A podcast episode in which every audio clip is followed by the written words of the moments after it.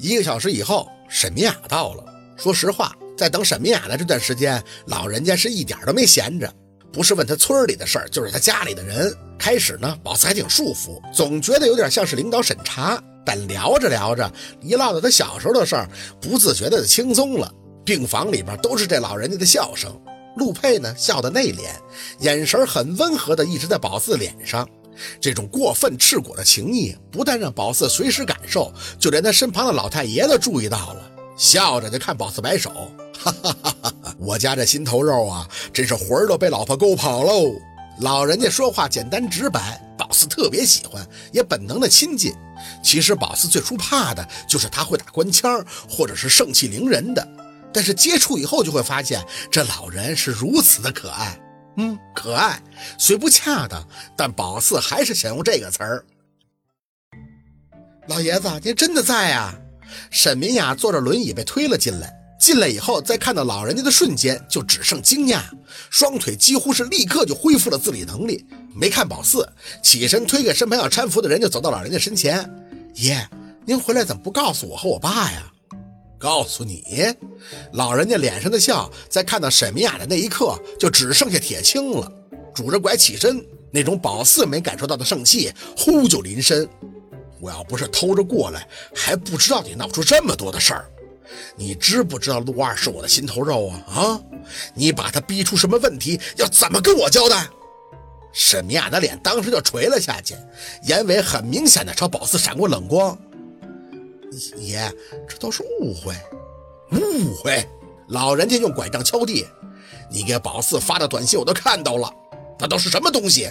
还有照片，什么订婚？你一把年纪怎么还搞这个？谁答应你要跟小二订婚了？短信！宝四心里惊讶，懵懂的看向没事人一样的陆佩，他居然把短信给老太爷看了，要不要这么会玩啊？沈明雅呢，像是个被老师责备的学生。那脸儿本就蜡黄，如今更是蔫的不像样了。你要是猛一看，他都没这老太爷瞅着精神。说真的，宝四看他这样还有点不适应。这沈明雅哪次出现在他身前不是端着架子的？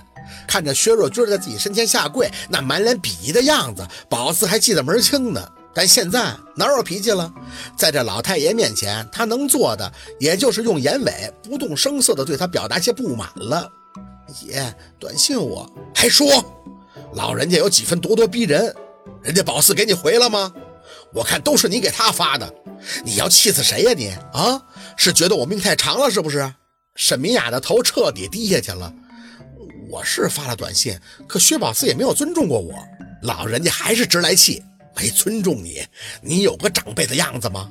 你让我看看这宝四怎么给你回的短信，是不是不尊敬你了也行啊？这情形显然不需要宝四说什么，不过他的确是没给沈明雅回过短信，那时候哪有那心情啊？也就是嘴上气气他，现在想想没回还是明智的，没留证据。宽敞的病房愣是被老人家的几句话弄得鸦雀无声了。沈明雅深吸了好几口气，才抬眼看向他：“爷，身体不好别？你还知道我身体不好啊？啊？”老人家眼睛都红了，手指向宝四：“你知不知道他是谁呀？”沈明雅看宝四时还是不屑：“乡下丫头吗？”说着还满是委屈地补充了一句：“爷，他姑姑的事儿你又不是不知道，那都过去了。我现在认他。”老人家痛心疾首：“他太爷爷那是我大恩人呀，当年救过我的命，你知道吗？”沈明雅愣了：“救您的命？你以为？”老人家拍拍自己的心口，没有他太爷爷，能有我今天，能有你爹的今天，能有你的今天。说到激动处，老人家又抬起了手杖，没有老子提头打下的江山，会有你们的今天。老子，宝四悄无声息地看向陆佩，直接对上了他一双等在那里的眼，心里笑了两声，可算是逮到你这根儿随谁了。沈明雅被训斥的脸颊只剩下僵硬，张了张嘴，老人家却不给他辩驳的机会。我给你面子，不说太多。你也看到了宝四被你逼成什么样了，我就问你，搞出这些事情做没做错？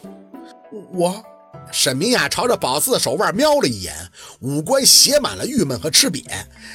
爷，这事儿，你给个话，同不同意？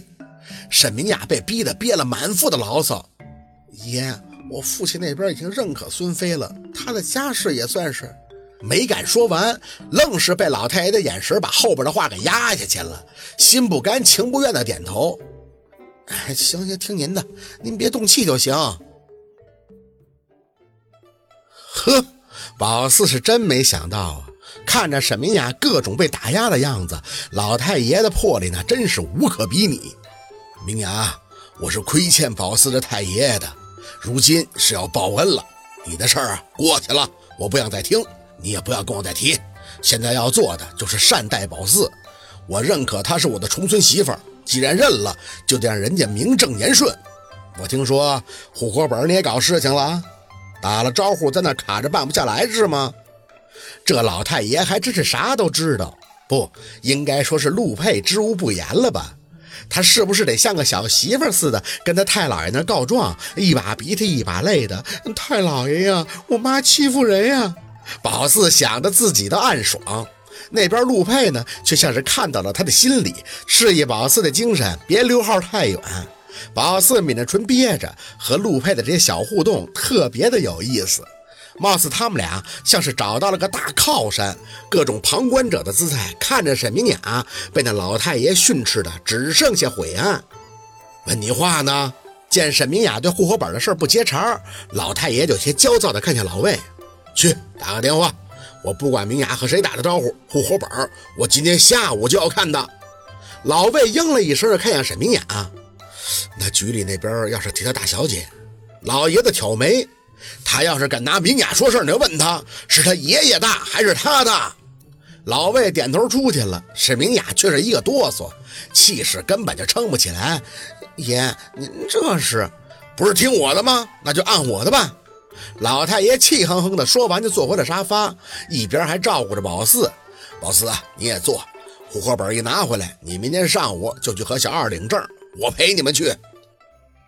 宝四再次傻了，这么快？沈明雅也吓着了。爷，您这是？这叫名正言顺。老爷子是一脸的正气。明雅呀，你就是太任性了，仗着我离得你远，你就为所欲为。你现在还把你爹给搬出来了。你爹当年就没犯过错误吗？那搞得家里是乌烟瘴气。我告诉你啊，这事儿我必须管，不看着他们把证拿到手，我是不会回去的。啥叫老革命？说话就是硬气，硬的这沈明雅整个瘫回到了轮椅上。就像这老太爷说的，这天下都是他们这帮人打下来的，说话还能没有重量？宝四愣愣地站在一旁感慨：这就叫一山还比一山高啊！难怪以前他和陆佩吹牛说家属什么抗洪二等功的时候，他还给自己上了一课。那人家家里边是真有老英雄啊！好，今天的故事就到这里，感谢您的收听。喜欢听白好故事更加精彩。